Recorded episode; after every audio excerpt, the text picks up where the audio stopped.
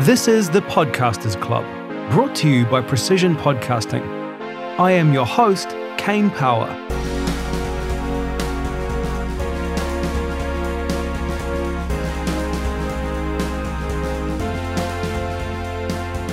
This episode, we're talking about repurposing your podcast episodes into additional content. A great way to support and promote your show, your brand, and your business. I think repurposing is a huge untapped resource for many of us in the podcasting space, and I totally know why. After all the effort put in to actually create and release the episode, the last thing you want to do is spend even more time going through everything you said and turning it into blogs, videos, audiograms, lists, articles, etc., etc. However, think of it like this once you've created your podcast episode, that content becomes an asset which has too much value to just be released, catalogued, and forgotten. There is a whole world of people out there who want your content but might not be hearing it due to it being in the wrong format for them. The content you've already made can be repackaged to bring in more listeners and grow your overall audience. And if somehow you are the type of person who prefers reading over listening, although I'd wonder why you're listening right now at all, I've actually repurposed this episode as a condensed written interview, a link to which you'll find in the show notes for this episode. So, to explain how all of this works and how to start repurposing your episodes, I've brought back Jaclyn Schiff, who is the CEO of Podreacher and a professional repurposer. You might remember her from episode 9 about remote recording and episode 10 about show notes. She is awesome. I asked her to introduce herself anyway, just in case you haven't met her before. I'm Jaclyn Schiff. I'm the CEO and founder of Podreacher, and we are a specialized content agency that transforms the spoken word, usually from a podcast episode, into readable, shareable text. Oftentimes that's a blog post, but sometimes it's a, a white paper, an ebook, and of course, show notes, which we've already had the pleasure of discussing. Nice. So, repurposing episodes. What is the idea behind repurposing a podcast episode? Like an overall idea? The idea behind repurposing for me all comes back to the fact that you cannot make assumptions about how people consume content. I'm an auditory learner. I've always been an auditory learner, which is why I love podcasts and I listen to audiobooks and like I love absorbing information that way. But there are other people that really need a visual component, so they prefer video and you know, depending on the time of day, honestly, or if you're in an office environment or what have you, there's sometimes when text is always going to be the better option. And I think looking at your own habits also again, it's like, you know, I think there's times when we gravitate more towards video, towards social, towards audio. So there's a time and a place for all of it. If there's one thing that I think rings true about marketing in the era that we are in, it's that you cannot wait for people to come to you. You have to go to them. And so, what does that mean when it comes to your content? You have to package it for the various different platforms out there. So when we talk about a podcast and repurposing it, it's taking it and turning it into different forms for, you know, many different mediums.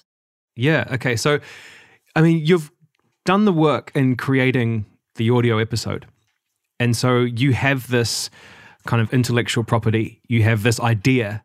You might as well take that, put it into a whole lot of different forms so that people that require different types of media can access your idea. That's in a nutshell, right? Yes, that's a great way to put it. So you've done all this work, you've uh, recorded a podcast episode, and then I'm saying do more work and turn it into different formats so people can consume it in different ways. Okay, so why is it important? What are the advantages of doing something like that? You capture audiences wherever they are so you're creating less friction right? Like you're you're not only available on a podcast. So let's say you know you are an accountant and you have a great episode about prep for tax season.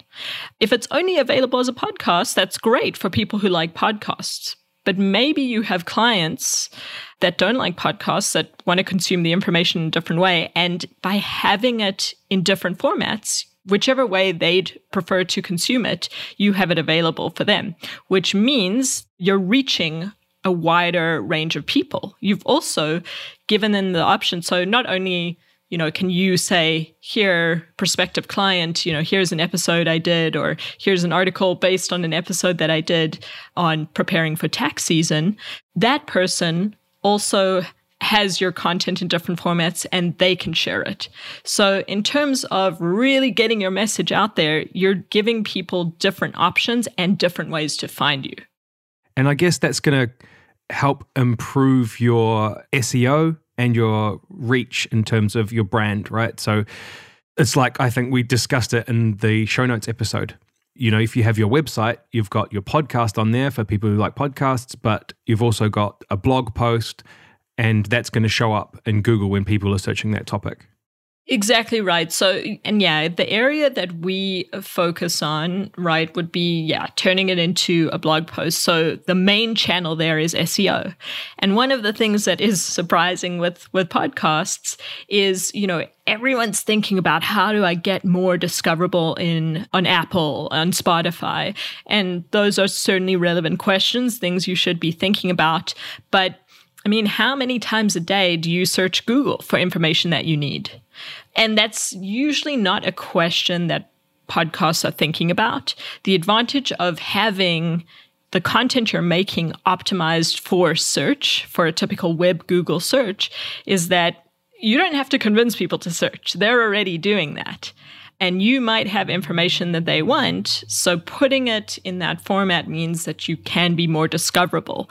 Bringing it back to the podcast, people might come in through an article that was written. It could be based on your podcast, it could be related. If they find what you're saying interesting, you know, they might see on your website, oh, they have a podcast. I will check this out. So all these things kind of cross promote each other. Yeah. Okay. So it's clear that it's a very good idea and it's something that everyone should be doing, putting in that little bit of effort to repurpose their podcast episodes into other media. Where do we start? How do you do it? If someone, you know, is new to this, just imagine you're coming into it, you're creating a podcast and you're putting something really cool out there. What do you do to start repurposing? When people first start making a podcast, I mean, that in of itself is such a big undertaking, as you know, and there's a lot that goes into it. So I feel like, especially if you you know, don't have a large team supporting you, I would get your first 25 episodes under your belt before you even start thinking about this there are people who come to me and they're just starting out and I'm like, record a few episodes, don't pod fade, and then, you know, let's talk. so I think, you know, first get comfortable making a podcast and, and get into a good production cadence. And then once you're doing that, the thing that I love with repurposing is so, you know, you've got a library of content right there. I would look at the episodes that have done the best so far so you could either look at that judging from analytics or even just the reaction you've gotten from listeners. And, you know, instead of thinking about, okay, this is something I have to do for every episode. I mean, that's great, you know, and Pat Flynn and people that are like really well established can do that. But, you know, if you're just starting to think about this and you're thinking about different ways that you can get discoverable, I would take the ones that have done the best, or, you know, again, if you're doing this for business purposes, and, you know, let's say there's an episode that is based on a conversation that you have with almost each and every client and it responds to their questions. Think about taking that and then turn it into an article. And we can get into the kind of step by step of how exactly you would do that. We like think about it I think as a four step process. But just in terms of selecting and when to do it, that's what I would advise. Okay, well, yeah, let's get into it. let's get into the four step process. Okay, so so the how, how do you actually do it? So the first thing that you're going to want to do is you're going to think, where am I going to publish this? Is it going to be on your website? Is it going to be as an article on LinkedIn? Are you going to submit it to an industry publication? Are you going to try get it in, you know, mainstream media? The reason you want to think about that first is because that's going to dictate how you write it. You know, so if it's a publication, a lot of publications have criteria and they want the article to be in a certain format. So you want to at least check that out. You know, what's the word count? Um, are there certain headline conventions they prefer? So you want to take a look at those things.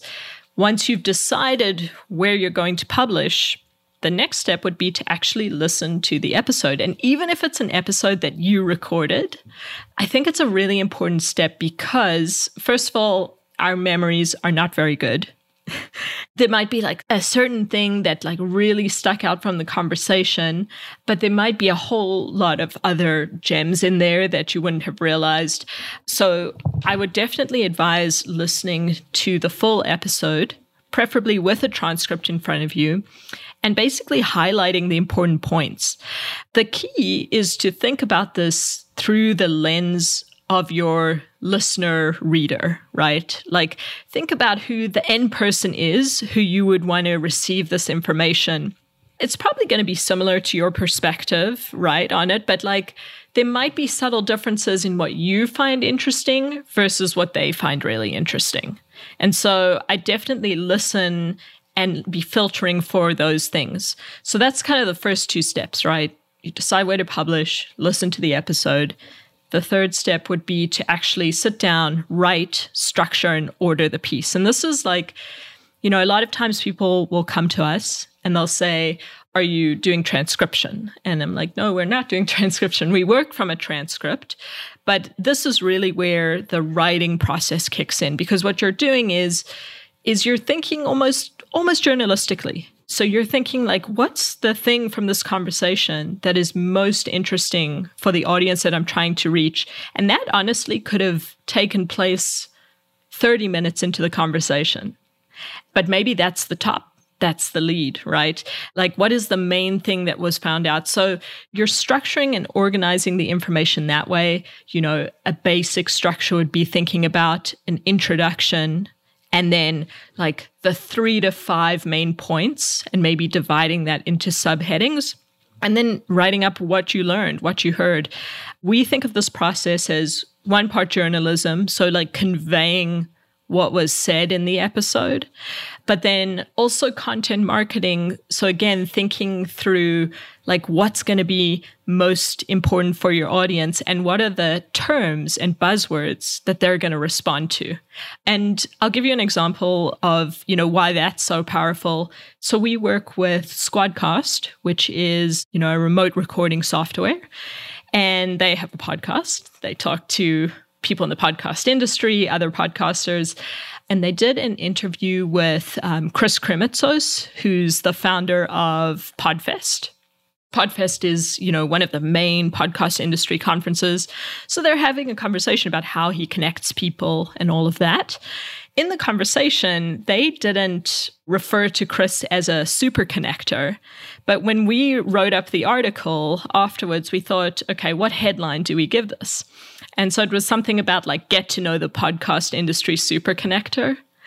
So that's not a word that was used in the conversation, but that's where the power of content marketing and positioning comes in. Yeah. I've probably blended some steps here, but the final piece of this is to edit and refine, right? So uh, that's where you would put the buzzwords in. That's also where, you know, if you're thinking about SEO and you potentially want to do some keyword research or if you have the keyword research you want to make sure that's incorporated. There's you know strategic places where you would put keywords if they fit in headlines. But the power of editing i mean i don't have to tell you this kane but uh, you know like all content whether it's audio video text is a lot more powerful if it's edited. And edited doesn't mean that you have to have a person who is not you editing even if you just let's say you write it one day and you you know go to sleep and the next day you take a look and you self edit that's a great thing to do because i guarantee you when you look at it after not having looked at something for a few hours you'll probably find ways to improve it yeah that happens every time usually if i come back to an edit especially if it's my own you know, especially if it's my own writing or something, and you come back to it the next day and go, "What? No, no, no, no." Change it all. You're like, why is this there? What was I thinking? Yeah, why did I say it that way? exactly. Okay, well, that's exactly how you do it. Okay, that's wonderful. I think that's made it super clear. So, what tools do you use to do that? So, you're going to use a transcript. So, there's going to be a tool there. And I, I imagine there's going to be some sort of editing tool as well. What do you use? Yeah, so I mean, there's you know, there's all the AI transcription tools, um, and that's that's generally what we use. Otter, there's Temi, there's a bunch of others, but we usually use Otter or Descript is a good tool as well. There's a lot of different grammar tools like so again to, you know if you're if you don't have an editor and you want it to be checked um, grammarly is a great plugin that'll do like a pretty basic edit check make sure your copy is clean. Increasingly and i'll be honest i haven't like introduced this into my process yet but i am paying close attention to all these ai writing tools. There's jarvis copy.ai I mean, every month, honestly, they seem to be getting better. And I know some people are having really good results. You know, for example, I know that some people can write a, like a first draft and you put it into these tools and they will improve it mm. quite significantly. Wow. I think they're very powerful. And I think in the next two to five years, they're going to become really common in marketing. I don't think they're going to completely displace writers for most things yet probably got 10 years on that. But yeah. uh, that's a really interesting space. And I know also it's cutting down on, on people's writing times. At the very least, I'd think about it also in terms of headlines. You know, headlines for SEO, for being clickable are really important. You know, that's like the trailer to your movie. Even if you just use it to help you generate headlines, there's a bunch of other headline tools out there that we've definitely experimented with in the past. They'll kind of like analyze the headline, mm. you know, how emotional it is, and sometimes make recommendations. I know that CoSchedule had a nice headline analyzer tool. That's something else to consider using. Okay, so what are some ways that you can repurpose episodes in terms of different formats? The sky, the sky's the limit, right? I mean, I've seen people that have taken a piece of audio, turned it into an animated video, a short video clips, Instagram, TikTok.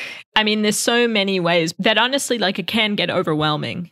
And I think that's one of the the really difficult things in marketing is there's literally a million ways to skin a cat. But, you know, my advice to people is always you have to choose what's going to be most sustainable to you and for you and for your audience um, like what can you actually keep up with doing?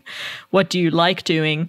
And i think most importantly the people that you're trying to reach. I mean if you're trying to reach 50 something executives tiktok's probably not your best bet. Um, so you know think about it in terms of that. So i think there's always a temptation to try to be everywhere but it's not really going to help you if you trying to do everything and you're not really doing any of it well. I'd be much more in favor of fewer channels doing less and just doing it really well. Yeah, yeah, that's good advice.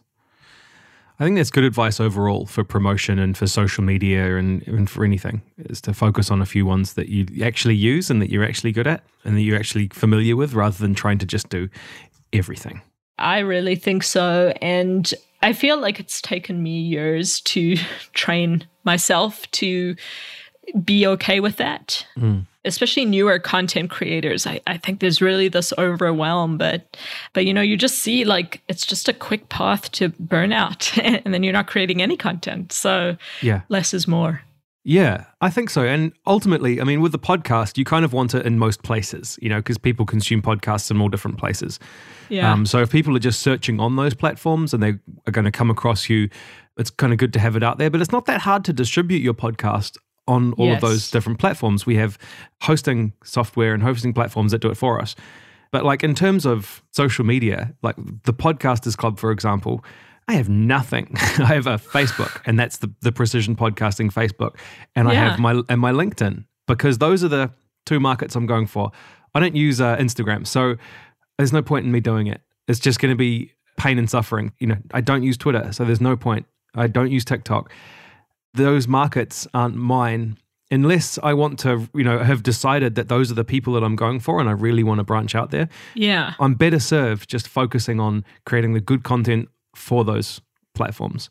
I really agree with that. And again, I think there's this like pressure and temptation to think you should be doing more. But, you know, there's no shortage of opportunities in this world. But, you know, I think to really grab people's attention, right, which is sort of what we're all trying to do, we're trying to get noticed. You just can't spread yourself too thin. Mm. And so, you know, again, like if you understand Facebook, like you're going to be making better content for Facebook than trying to wrap your head around TikTok. You know, I understand what people respond to. Like it's just, you know, it's too big of a learning curve. Now, again, if you have like a large team and you could delegate that as someone part of someone's job, great. But, you know, yeah. most most people don't have that. Yeah, I got to say though that I've been on Facebook for 14 years or something. I still don't really understand it. Um, well, let's not get into like yeah. how often things change and whatever. And and honestly, that's also why like it sounds boring, but like that's why I stick to text. I've written, I've been a journalist and whatever, and it's just, it's, you know, I consume content that way. Google search has been around for you know more than two decades. It's not going anywhere. Um, mm. it's a channel i really understand. So that's how i make that decision and I, I, think it's an okay way to make a choice. Yeah it is 100% and okay so perfect. On that that's going to lead us into what i want to talk about next. So if you are doing it by yourself and you're looking around at all these platforms and you don't understand what you should be doing and what content you should be putting on them and how to make that content right for that platform and how to even write something from your podcast episode. Maybe you're not a journalist or you don't have writing experience. How do you find a professional and what can you expect to receive from that professional? That's great. I will answer that question. And then will you remind me to talk about for that person, if they did want to DIY it, I do have a recommendation. Okay, well, let's talk about DIY after. Okay. But so if you want to uh, find a professional who can do some of this for you, Upwork could be a good place to start. There's a lot of different freelance writers. You know, unfortunately, because so the underlying thing of what I do is hire writers um, all day, every day, and screen them. And so what I can tell you is it's not a very easy process at all because anyone can say they're a writer not anyone can say they're a CPA. You've got to have some kind of certification for that. But anyone, you know, theoretically, if you can type on a keyboard, you could be a writer. Mm. Um, now, the variation in quality, and then it's also very subjective the way we look at it. But what I would advise is if you're not very experienced at hiring a writer, you know, don't start out with a massive project. You know, maybe find someone you like on one of those platforms and and try one thing and see if you like um, what they do. This type of writing, where you're saying, you know, take a recording and turn it into a blog post, is a specialized type of writing because again, you're not asking them to do transcription, and I think that's something important to convey you're saying, I don't want this to be a transcript. I want you to write it like an article. Mm. So I would also look for people that have done that kind of thing before and ask them for examples.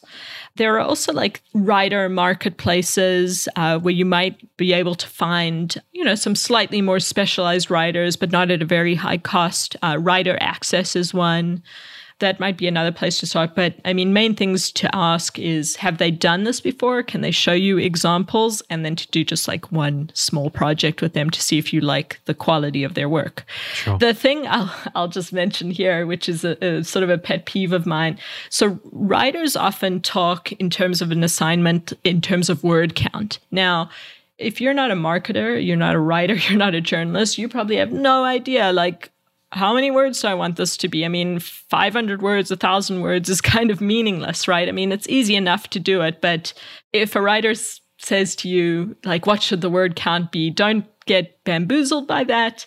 I would just take something that looks about the length that you want it and, you know, do a word count on that, and then you can base it on that. Okay. so it kind of seems to me like it would be pretty hard, bit of a mess around trying to find someone and trying to figure out if they're good or not and trying to even if maybe you don't even know what good is um, maybe you think you do and you don't but maybe it's better to go to a company that can do it for you such as the one that you run I run into this a lot, and I think it's a lot harder than it looks to hire writers, and I think people are often surprised by that. But then, yeah, we we are an option. You know, I think we're not probably an option for the average podcaster because we're more working with you know B2B companies that have a marketing budget and are really investing in their podcast. And you know, we're highly specialized. This is this is sure. all we do. Sure. So it's absolutely possible to get a writer who could do this justice. But we can also talk about DIY, a few different DIY approaches. It might even make it an easier project to manage with a writer that that you find. Okay, well let's do DIY then. How do you do it yourself? So, if the process that we talked about for repurposing an episode like sounds overwhelming, and it is, it's a lot of work. Uh, it's not unheard of for to listen to the episode, write it up, do all these things. I mean, that is hours of work, mm. right? So, not not really achievable for the average person who's doing a podcast. What you could do is if you have a podcast where you're interviewing people a lot of people have like kind of a guest intake process. You know, maybe you have your guests fill out a um, Google form or something like that, just like with their LinkedIn or whatever. So, one thing you could do is you can include a question there, like, what are your favorite books? And once you have like 10 guests, right, or something like that, you could do a roundup, basically take their responses and then you've got like a master list of, again, let's, I don't know why I keep thinking about accounting podcasts, but let's say you're an accounting podcast, you talk to a lot of accountants, and you've got like all of their recommendations for great accounting books. You could make a list of like the 15 best accounting books. And then what's nice about that is you can link to each of your episodes with all of those guests. So you're getting the cross promotion of the episode. And that's a much easier way of, you know, making content. Or when you're recording your podcast, a lot of people do this. The last question they ask, they'll kind of ask the same question of each guest. Like, yeah. what's your best advice for people in this profession? Yep. And you do that with a view to making a list like that. So instead of having to listen and distill all the ma- information from the whole episode, you know that the last five minutes of each one. Um, so you can round that up and that'll be a really phenomenal piece of content, something that people in the industry will share. And so those are the easier DIY ways to do it. And again, if you don't want to do it, I have a lot of faith that you would be able to find someone, you know, an Upwork who could, you know, if you just say, listen to the last five minutes, take down their recommendations and put this together into a list, include an introduction that's very achievable. Yeah, totally. That's funny, actually. I've never thought of it that way. It's a really, really helpful piece of information you've just dropped there. And I actually did that. I've actually done it. On my first podcast I made, the last question I asked guests, in fact, off air, uh-huh. was um, to share uh, one of their worst gig stories. This is all for musicians. Everyone did. And then I think I did three compilation episodes that were released periodically featuring those stories. And then you can tag all of the people and have all the links, and it was great. And like, okay, so again, talk about, you know, repurposing and cross channel and all of that. Think about tagging all those people on LinkedIn. Yeah. You know, and like the discussion that's going to create. So I really love that approach and I've seen it work really well for people. The other thing I'll mention so I was analyzing um, Side Hustle School, which is Chris Guillebeau's podcast. Um, they do like a very robust kind of show notes, even though the episodes are really short. You know, one of the things that I noticed was they did this where they created a list very similar to how what I'm telling you, where they took like information from several different episodes.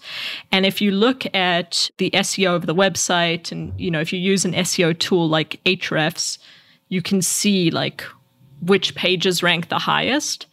That page, which is a list which aggregates stuff from various different episodes, is like their top ranking page.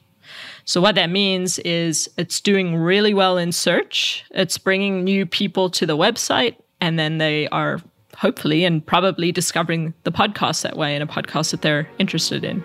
Yeah, so it's like it's cyclical. Yep. So good. The content circle. Yeah. That's so wonderful. You've given us so much. Thank you. Thank you again. Your potential audience is out there, waiting for your content to grab their attention. Maybe they love listening to podcasts, but maybe they don't. Maybe they much prefer to read blog posts, or maybe they prefer watching video. Maybe their dedicated online time each day is spent reading Reddit posts. I think this comes back to what we talked about in episode 3, all about audience, where we discuss avatars and knowing who you're podcasting to. So have a think about your ideal audience. Who are they? Where do they hang out? How do they consume their media? And if you'd like to see how I've repurposed this episode, you'll find a link in the show notes. A huge thank you to Jaclyn Schiff from Podreacher. You can find her online at podreacher.com, and you'll find a link to her LinkedIn profile in the show notes for this episode. Till next time. This podcast was created by Precision Podcasting. We make podcasts sound better. For more about what we do, resources on podcasting, and if you'd like to get in touch, visit precisionpodcasting.com. You can also follow us on Facebook at facebook.com forward slash Pippa Precision Pippa Podcasting. Yes, that's spelled the way it sounds. If you'd like to hear more episodes, make sure to hit subscribe. Thanks for listening.